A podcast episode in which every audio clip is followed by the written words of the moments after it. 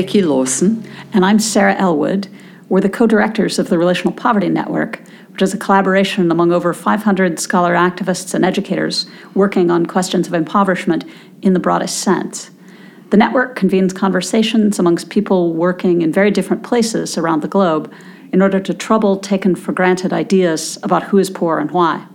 And this podcast, titled New Poverty Politics for Changing Times, brings you a series of conversations between poverty scholars, activists, and educators.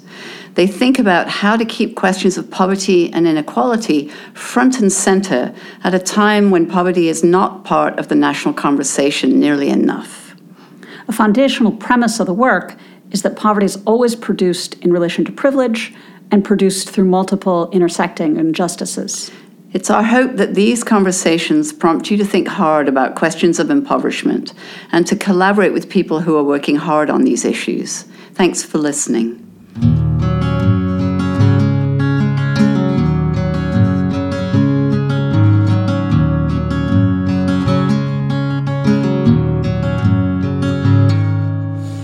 Um, so the first question is, what are priority research topics on impoverishment in this moment? Um, the first thing that I thought about when I saw this question was um, getting poor people access to the political system, mm-hmm. to the political process.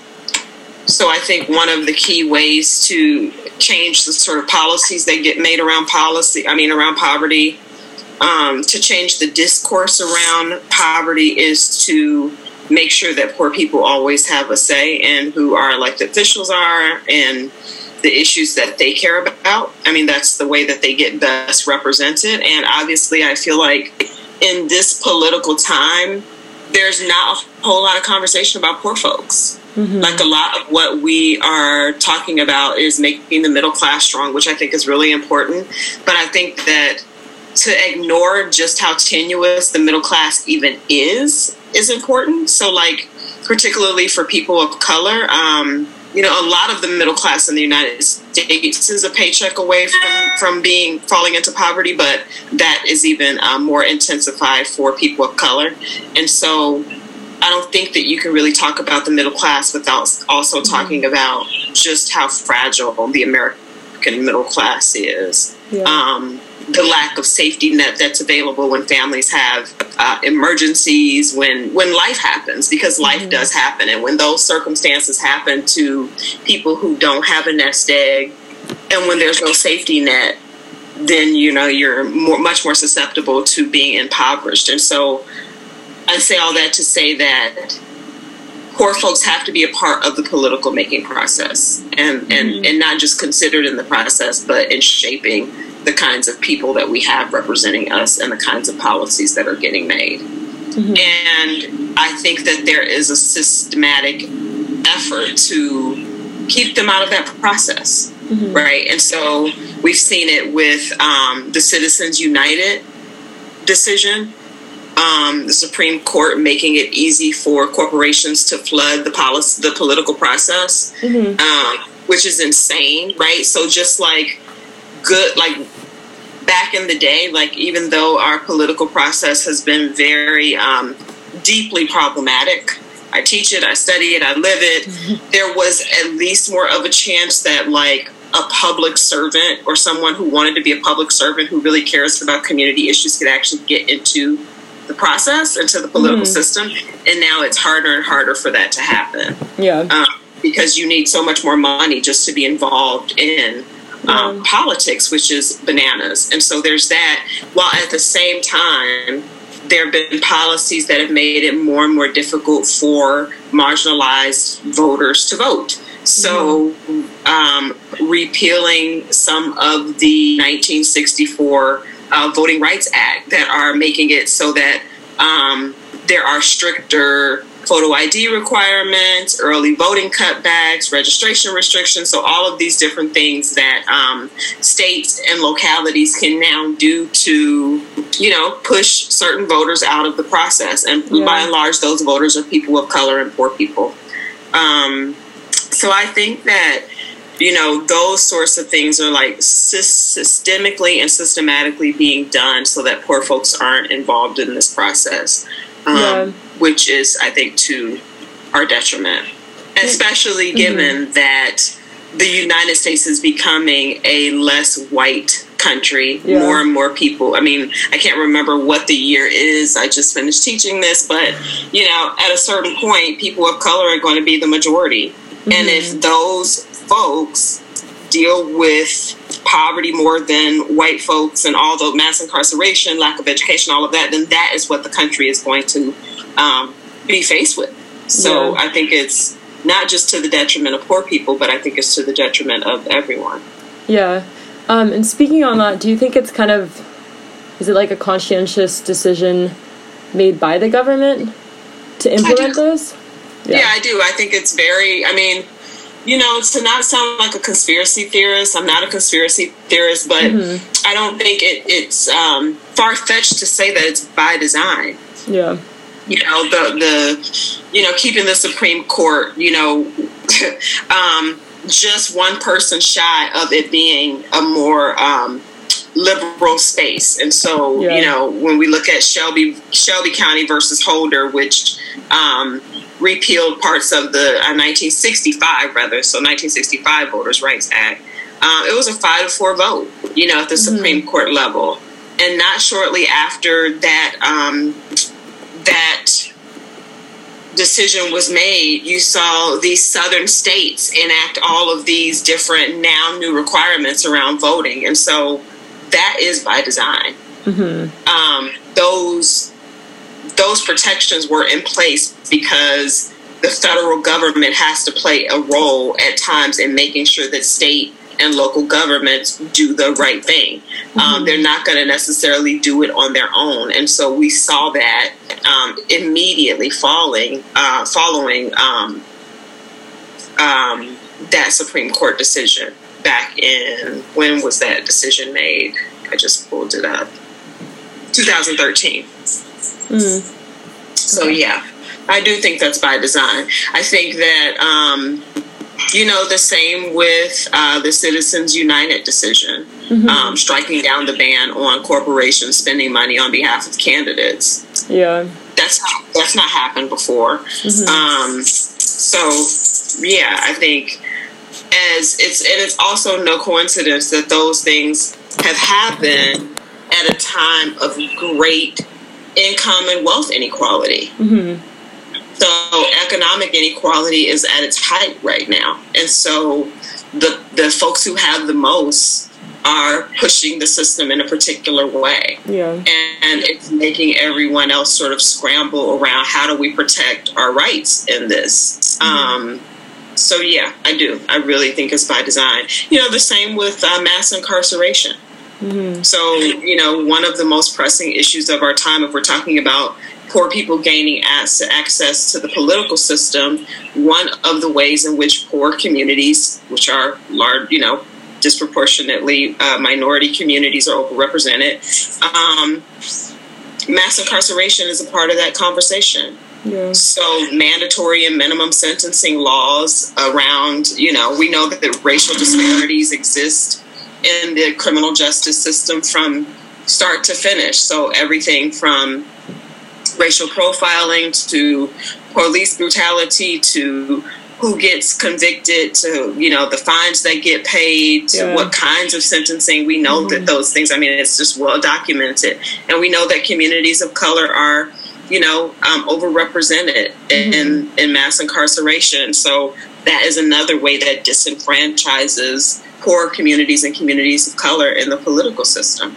so, you know, yes, I think that's by design, mm-hmm. you know, mm-hmm. having laws that say that, you know, felons can't vote and whatever. But again, I think one of the things that I'm seeing that I think is really important are the sort of local and state efforts to push back against some of that. Like I was looking at, um, I'm teaching a race, ethnicity, and public policy course right now, and mm-hmm. you know, teaching the students about all of this stuff. And sometimes they're so dismayed; they're like, "Oh my God! Like we can't! Like nothing can be done." Yeah. Um, but I was just looking at something that even Alabama was pushing back on around um, allowing certain felons to vote. Mm-hmm. And so, you know, but again, like even that states have to sort of do those sorts of things is kind of ridiculous. But yeah, that is um, yeah. that is the case.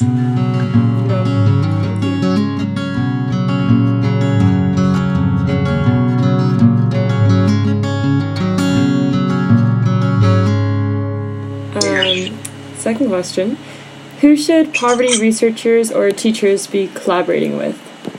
The communities that they, um, the communities and people that they work to make policies and conduct research around. Mm-hmm. So that's one of the things that I was kind of sitting here working on this morning, and I wanted to to be more thoughtful about in our conversation.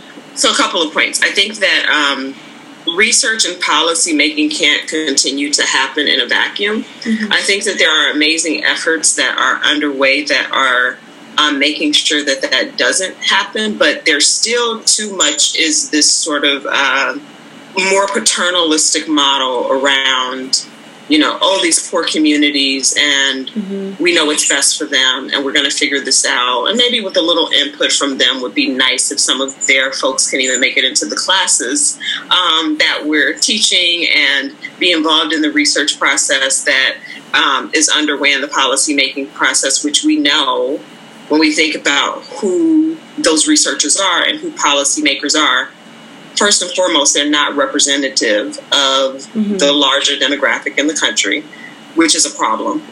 Um, so mostly what that looks like is white and middle class folks engaging in policy making um, and research that's impacting yeah. people of color, right? Um, so that's that's not okay. And so I think there are things that can be done at that at those levels to include the voices of folks who are not um, represented. Like research teams need to be a lot more thoughtful about who's helping do that research. Yeah. Same with the policy making process. Um, and it's so funny to me that that seems so basic, but that I have to even say that is a problem. And there are people who will defend those decisions, mm-hmm. right? Um, they'll defend what their research teams look like. They'll defend what you know who's involved in the policy making process.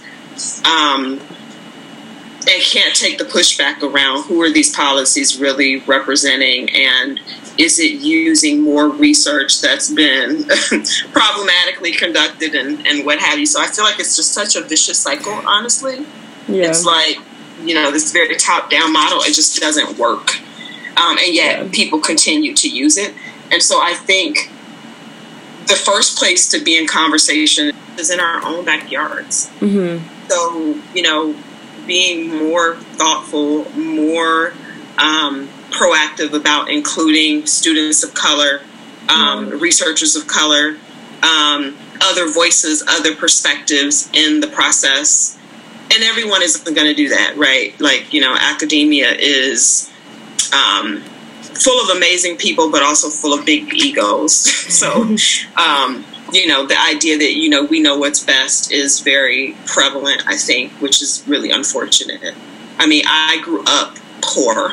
And so even I, who, you know, know poverty very intimately, mm-hmm. don't feel that way. And yet I look at my colleagues who don't know a damn thing about poverty beyond studying it yeah. and are quite arrogant about it.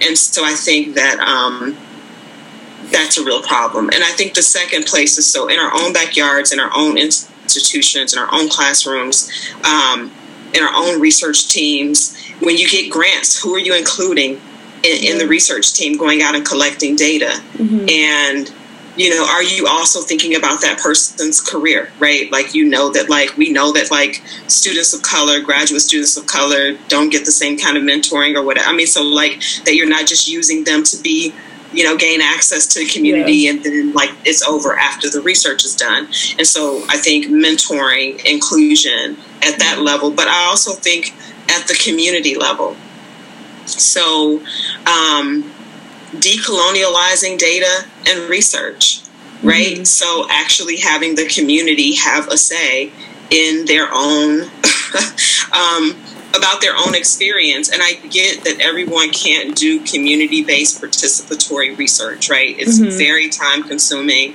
um, especially for those of us who are tenure track. When you got a short period of time, it's hard to get involved in that way. But when you're conducting research, to be including it wherever you can, um, and also noting that that is a limitation of your scholarship mm-hmm. right? That is a limitation of the work that you're doing, that you don't you can't get out and do that kind of work, but you recognize that it's important. Yeah. Um, I think there are some really good um, models.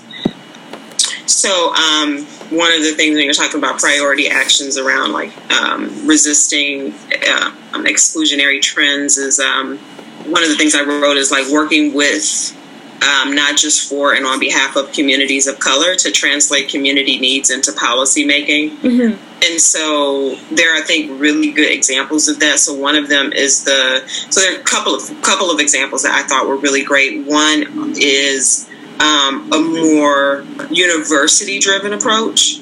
So, mm-hmm. um, the Kirwan Institute for the Study of Race and Ethnicity at Ohio State University is insane. Like, mm-hmm um, it was started in 2003. It's an interdisciplinary engaged research institute.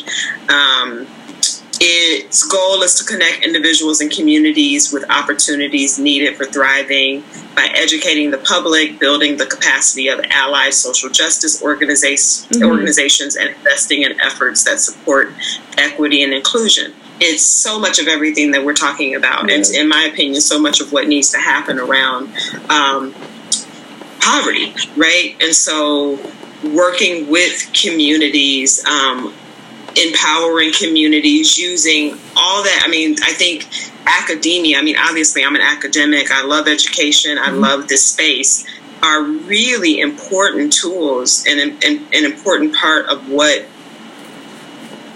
could happen around decreasing poverty.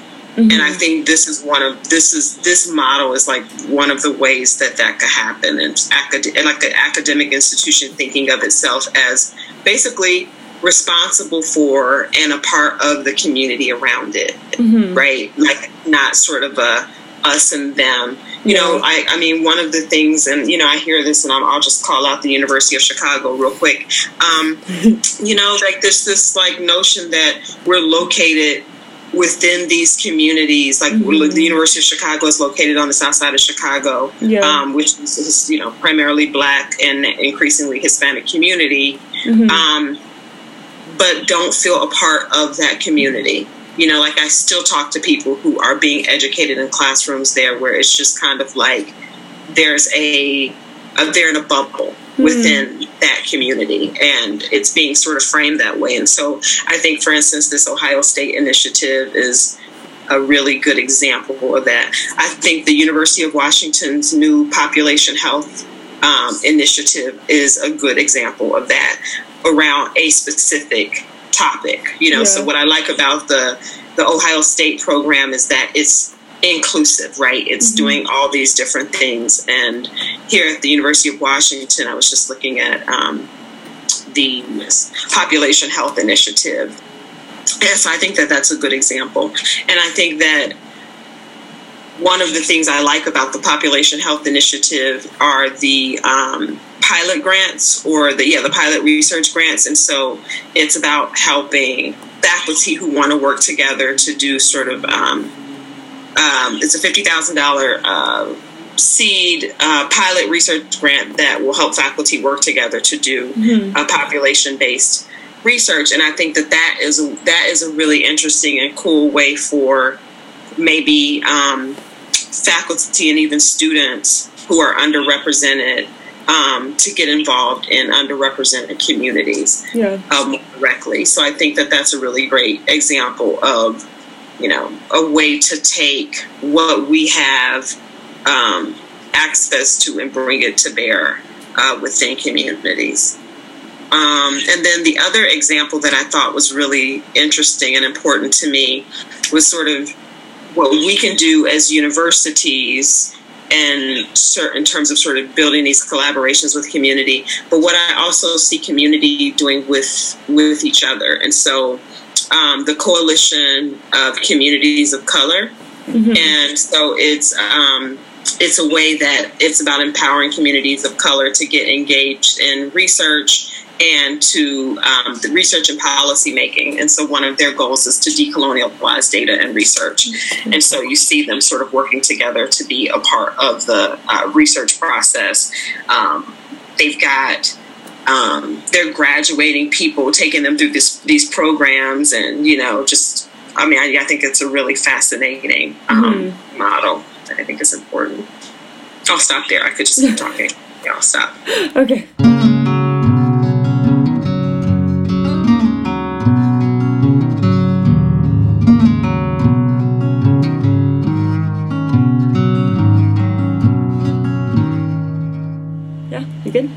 Yes. Uh, so the next one, um, what are priority keywords for critical poverty studies in this moment? So like words we should be talking about. keywords in mass incarceration. You know, the United States incarcerates they incarcerate 2.3 million Americans, disproportionately people of color. Yeah, I'm gonna double check, but I know it's some insane amount like that. Like that we're oh yeah. Yeah. We are five percent of the world's population, yet we incarcerate nearly a quarter of the world's prisoners. So a quarter. Wow. So almost a quarter. So I think that has to be a really big part of poverty reduction is ending mass incarceration. Um, it disenfranchises those communities most affected from the political process. It is a public health issue, um, not just for those who are in prison, but those who are left behind. I mean, increasingly, research is showing the public the health disparities that exist among um, incarcerated loved ones.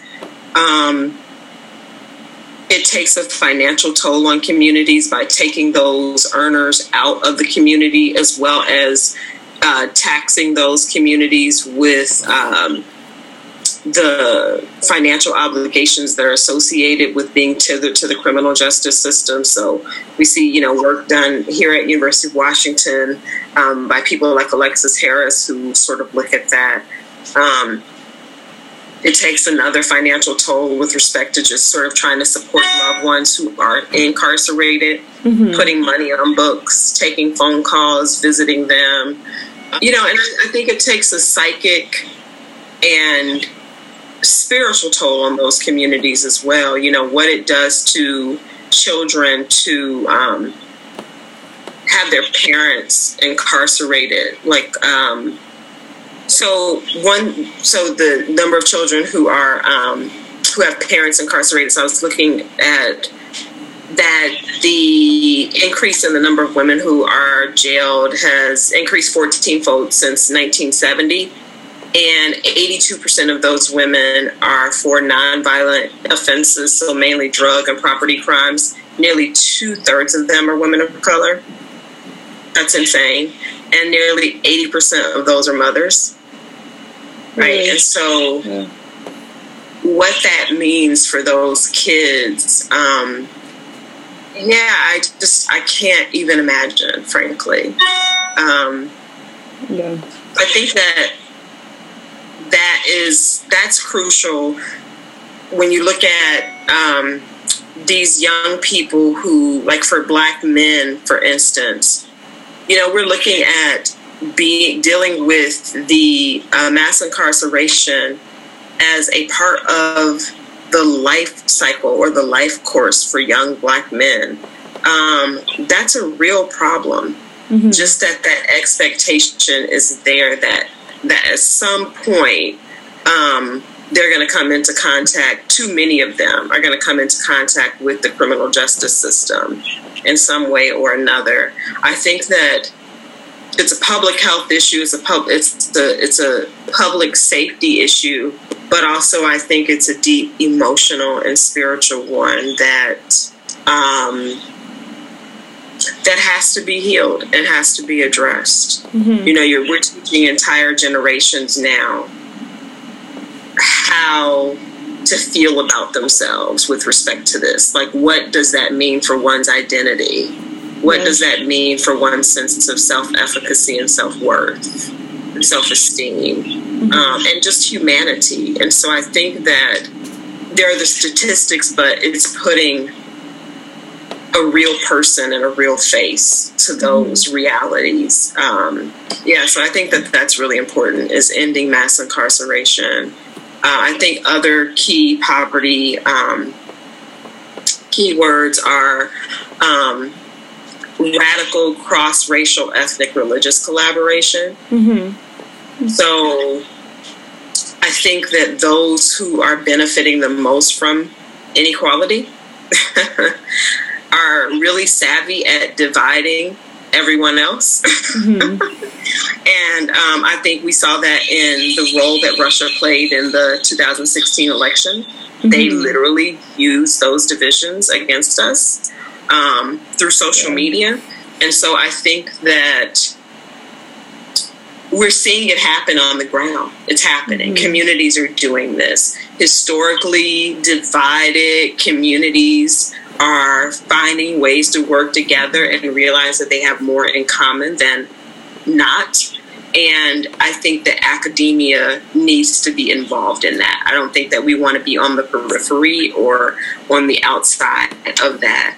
Um, I think that us figuring out how to study it, um, how to get our students involved is what 21st century education is going to look like. Yeah. You know, a lot of students come to college, yes, because they want jobs and especially now are afraid of finishing college without getting jobs. But particular students, the data is there, also come to college because they want to make a difference in their communities. Mm-hmm. And so to take those kids and bring them into a college classroom that then divorces them from their communities is hugely problematic. Mm-hmm. And so that shouldn't be sort of extra work that those students have to do. I think it needs to be work that we're just sort of finding ways um, to bring to the table and make a part of the education process, hmm. both mm-hmm. for the professors who are doing that work and making sure that that gets counted as part of the tenure and promotion process, Yeah. but also for the students who want to be involved in education in that way. Um, so I think getting involved with those kinds of initiatives, and again, I found some really great ones that I think are really cool. Um, The cross cultural collaborative of Pierce County. Um, It was formed to innovate and implement effective collaborative approaches to reducing health disparities across racial, ethnic, cultural, and linguistic lines. And so, again, like working uh, r- across racial, ethnic, and religious groups. Um, the United Congress of Community and Religious Organizations in Chicago, 12 member groups serving various ethnic, cultural, and human rights organizations. I mean, I think, I mean, one of them that I found that I thought was really cool. Um, the infant mortality reduction initiative in New York City. So you getting together African American and Latino groups to reduce um, infant mortality. So I think those kinds of on the ground initiatives to address social problems related to poverty and having us be aware of those and involved in those, whether we're researching them and, and researching, we researched the, um, we, we researched the school to prison pipeline. How about researching the social movements and social justice to policy making pipeline, right? Like we know that those kinds of initiatives help bring about policy change and practic- practical change. So practice, change in practice. And so having us be aware of what works and doesn't work in that way as part of understanding policy and social change, I think is really important. We don't want to always be studying things sort of after they've been done. Yeah. Um, un- understanding them in the process, I think is important. I think community building and organizing are the policy are uh, key words in in poverty. Um, yeah, just like really working with grassroots community organizing. I think that is going to be the biggest thing that changes a lot of this. I mean, I think the more that it stays at the top level, the more fucked up it gets. And I've seen that in my short lifetime. Um, I ain't old, but I ain't young either. I'm not young, but I'm not old either. But I just feel like not enough of the people at the top care or even understand what's happening um, on the ground. And so really supporting community building and organizing, I think, is important. And there are tons of initiatives that are happening around that.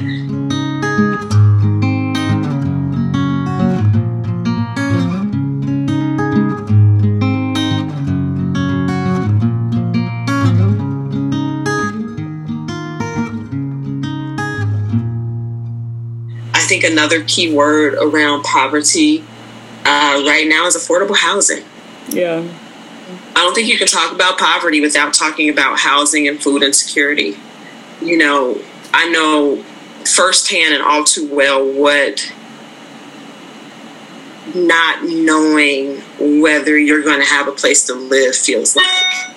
And again, that's a policy issue. It's um it's a you know we can think about the statistics but when we when we think about like real people and what that looks like you know we know that people who grew up in with families who owned homes experience fewer health disparities mm-hmm. right so it's not just a policy issue it's one that like quite literally affects biology right so it's one of the ways that you know our um, biology interacts with our environment. And so mm-hmm. I think, you know, getting more work done around making housing affordable is going to be really critical. I was looking up some stats.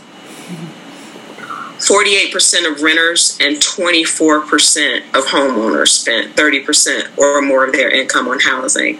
And so we don't want to see people generally spend more than 30% of their income on housing. And so we know that renters experience more housing cost burden. And yeah. so I think that that is um, a really important issue. Mm-hmm. Access to food and water, mm-hmm. it seems really basic to have to say that, but Flint is real. Yeah. Right? The privatization of public services is a real fucking problem and nightmare. Make public services public so mm-hmm. that those are keywords like good old fashioned public services. Water should be a public service. Yeah. You know, something that's available to people. So yeah, 2015, almost 13% of U.S. households experience food insecurity. We know that uh, people of color mm-hmm. and uh, low-income families and households with children are overrepresented. Um, and so yeah, one of my keywords was deprivatize public services. Mm-hmm. Um, fund education, fund public education, mm-hmm. not charter schools, public yeah. education. Um, I think other keywords are intersectionality. Mm-hmm. So, particularly when we think about mass incarceration or even um, criminal justice policy and issues, we often think, for instance, we the first place that most people go is black men. Um, but I just read the stats about you know, the increase in women of color who are incarcerated. And we also know some more interesting work just came out about how much more vulnerable women of color are actually compared mm-hmm. to men of color around experiencing police brutality, mm-hmm. right? And so I think, you know, just really always looking at this work, looking at research and looking at policy making and looking at poverty with an intersectional lens is really important. So policy pro- poverty initiatives that work for men are not going to necessarily uh, deal with the issues of women who, you know, particularly women who are mothers, um, women who are, tend to be more likely to be caregivers, those sorts of things. So I think intersectionality is critical. Mm-hmm. Public and community health are keywords. And then lastly, um, I think civil rights are human rights. And so I think to just constantly come back to that, mm. what we're asking for is not that radical. It's just humane. Yeah. You know, it's just humane. And while we're busy sort of, I don't know, um, fixated in these really, in ways that for some of us are privileged to be sort of engaged in these issues almost like armchair activism, right? Like people who sit and watch TV and complain about everything and don't do a thing about it. Yeah. I think it's similar around these issues. I think that they're important to us, right? Like people like you and me, they're really important. But I think it's always important to remember that importance is not urgency. Mm-hmm. And so, for people on the ground who are experiencing being racially profiled in their communities, that because their communities are more heavily policed, um, who are experiencing losing their children to the child welfare system because the child welfare system is more heavily located in communities of color, I think for people who are experiencing food deserts and for people who can't find affordable housing and who, you know, all of those sorts of things, there is an urgency around these issues mm-hmm. that I think um, needs to always be there and mm-hmm. and just sort of present in in what we're doing and how we're doing it. Yeah. Yeah. yeah. Awesome. Thank you. Was, You're welcome. Hit a lot of words there. I think that's perfect. Um, are you are you teaching today or are you working from home I'll today? Teach tomorrow. Teach tomorrow. Cool. Well, thank you so much. Um, that's yeah, all the questions I have, and thank you for. Well, if you have any other ones or anything comes up, just shoot me an email. Okay, I will do. Thank you so much. All right, okay. you take care. Thank you. Bye. Bye.